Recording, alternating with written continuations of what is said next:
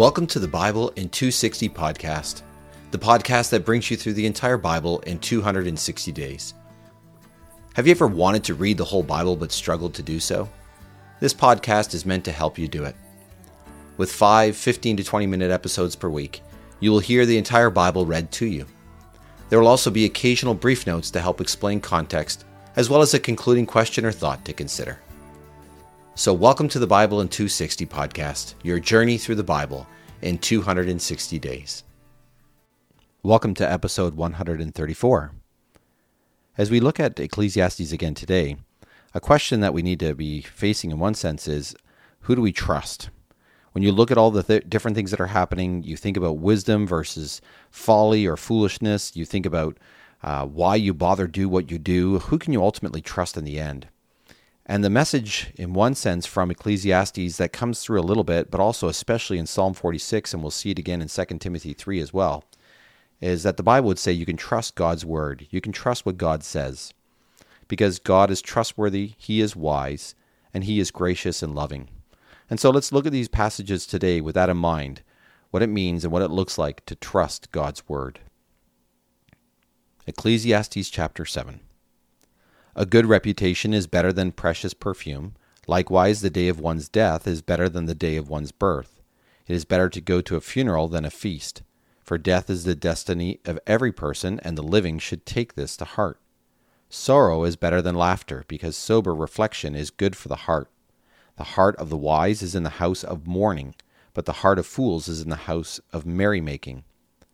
It is better for a person to receive a rebuke than for the, from those who are wise than to listen to the song of fools. For like the crackling of quick burning thorns under a cooking pot, so is the laughter of a fool. This kind of folly also is useless. Surely oppression can turn a wise person into a fool. Likewise, a bribe corrupts the heart. The end of a matter is better than its beginning. Likewise, patience is better than pride.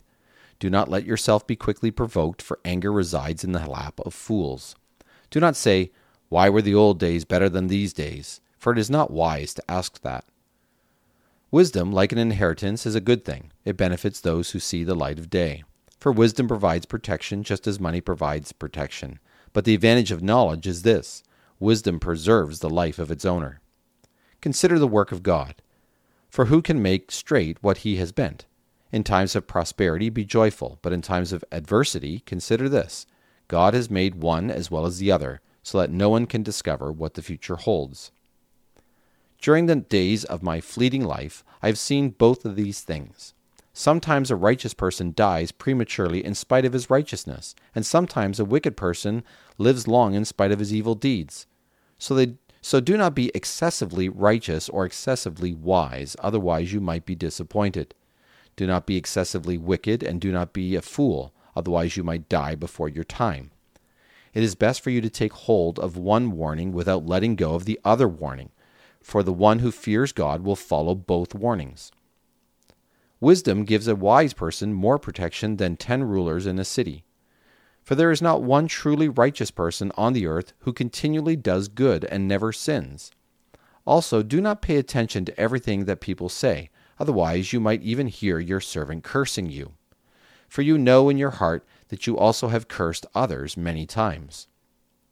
I have examined all this by wisdom. I said, I am determined to comprehend this, but it was beyond my grasp. Whatever has happened is beyond human understanding. It is far deeper than anyone can fathom. I tried to understand, examine, and comprehend the role of wisdom in the scheme of things, and to understand the stupidity of wickedness and the insanity of folly. I discovered this. More bitter than death is the kind of woman who is like a hunter's snare. Her heart is like a hunter's net, and her hands are like prison chains. The man who pleases God escapes her, but the sinner is captured by her. The teacher says, I discovered this while trying to discover the scheme of things, item by item. What I have continually sought, I have not found. I have not I have found only one upright man among a thousand, but I have not found one upright woman among them all. This alone I have, have I discovered. God made humankind upright, but they have sought many evil schemes. Who is a wise person? Who knows the solution to a problem? A person's wisdom brightens his appearance and softens his harsh countenance. Obey the king's command because you took an oath before God to be loyal to him. Do not rush out of the king's presence in haste. Do not delay when the matter is unpleasant, for he can do whatever he pleases. Surely the king's authority is absolute. No one can say to him, What are you doing? Whoever obeys his command will not experience harm, and a wise person knows the proper time and procedure. For there is a proper time and procedure for every matter. For the oppression of the king is severe upon his victim. Surely no one knows the future, and no one can tell another person what will happen. Just as no one has power over the wind to restrain it, so no one has power over the day of his death. Just as no one can be discharged during the battle, so wickedness cannot rescue the wicked. While applying my mind to everything that happens in this world, I have seen all of this. Sometimes one person dominates other people to their harm. Not only that, but I have seen the wicked approaching and entering the temple, and as they left the holy temple, they boasted in the city that they had done so. This also is an enigma. When a sentence is not executed at once against a crime, the human heart is encouraged to do evil. Even though a sinner might commit a hundred crimes and still live a long time, yet I know that it will go well with God fearing people, for they stand in fear before him. But it will not go well with the wicked nor will they prolong their days like a shadow, because they do not stand in fear before God. Here is another enigma that occurs on earth. Sometimes there are righteous people who get what the wicked deserve, and sometimes there are wicked people who get what the righteous deserve. I said, this also is an enigma. So I recommend the enjoyment of life, for there is nothing better on earth than for a person to do for a person to do except to eat, drink, and enjoy life. So joy will accompany him in his toil during the days of his life that God gives him on earth. When I tried to gain wisdom and to observe the activity on earth, even though it prevents anyone from sleeping day or night, then I discerned all that God has done. No one really comprehends what happens on earth. Despite all human efforts to discover it, no one can ever grasp it. Even if a wise person claimed that he understood, he would not really comprehend it. So, I reflected on all this, attempting to clear it all up. I concluded that the righteous and the wise, as well as their works, are in the hand of God. Whether a person will be loved or hated, no one knows what lies ahead. Everyone shares the same fate the righteous and the wicked, the good and the bad, the ceremonially clean and unclean, those who offer sacrifices and those who do not. What happens to the good person also happens to the sinner. What happens to those who make vows also happens to those who are afraid to make vows. This is the unfortunate fact about everything that happens on earth the same fate awaits everyone. In addition to this, the hearts of all people are full of evil, and there is folly in their hearts during their lives. Then they die. But whoever is among the living has hope. A live dog is better than a dead lion. For the living know that they will die, but the dead do not know anything. They have no further reward, and even the memory of them disappears. What they loved, as well as what they hated and envied, perished long ago and they no longer have a part in anything that happens on earth. Go, eat your food with joy, and drink your wine with a happy heart, because God has already approved your works. Let your clothes always be white, and do not spare precious ointment on your head. Enjoy life with your beloved wife during all the days of your fleeting life that God has given you on the earth during all your fleeting days, so that for that is your reward in life and in your burdensome work on earth. Whatever you find to do with your hands, do it with all your might because there is neither work, nor planning, nor knowledge, nor wisdom in the grave, the place where you will eventually go. Again, I observed this on, on the earth. The race is not always won by the swiftest. The battle is not always won by the strongest. Prosperity does not always belong to the one who are the wisest. Wealth does not always belong to those who are the most discerning, nor does success always come to those with the most knowledge, for time and chance may overcome them all. Surely no one knows his appointed time, like fish that are caught in a deadly net, and like birds that are caught in a snare. Just like them, all people are ensnared at an unfortunate time that falls upon them suddenly. This is what I also observed about wisdom on earth, and it is a great burden to me. There once was a small city with a few men in it, and a mighty king attacked it, besieging it, and building strong siege works against it. However, a poor man, but wise man, lived in the city and he could have delivered the city by his wisdom. But no one listened to that poor man. So I concluded that wisdom is better than might. but a poor man's wisdom is despised. No one ever listens to his advice. The words of the wise are heard in quiet, more than the shouting of a ruler is heard among fools. Wisdom is better than weapons of war, but one sinner can destroy much that is good. And so, yeah, as Solomon continues on here, you hear it over and over again the same kinds of questions about what do you live for? Is life fair that we've seen in the last number of days? And the answer at times he gets to is you got to just trust God and fear God and then live your life. But we see this even more clearly actually in Psalm 46, a psalm that basically calls people in the midst of um, storms of life, in the midst of difficulties, in the midst of things that would scare us and shake us to the very foundations of who we are, that you can trust in God, and it tells us why. And so let's read from Psalm 46, an incredible psalm that tells us to trust in God's word. Psalm 46 For the music director, by the Korahites, according to the Alamoth style, a song. God is our strong refuge. He is truly our helper in times of trouble. For this reason, we do not fear when the earth shakes and the mountains tumble into the depths of the sea, when its waves crash and foam and the mountains shake before the surging sea. The river's channels bring joy to the city of God, the special holy, holy dwelling place of the Most High.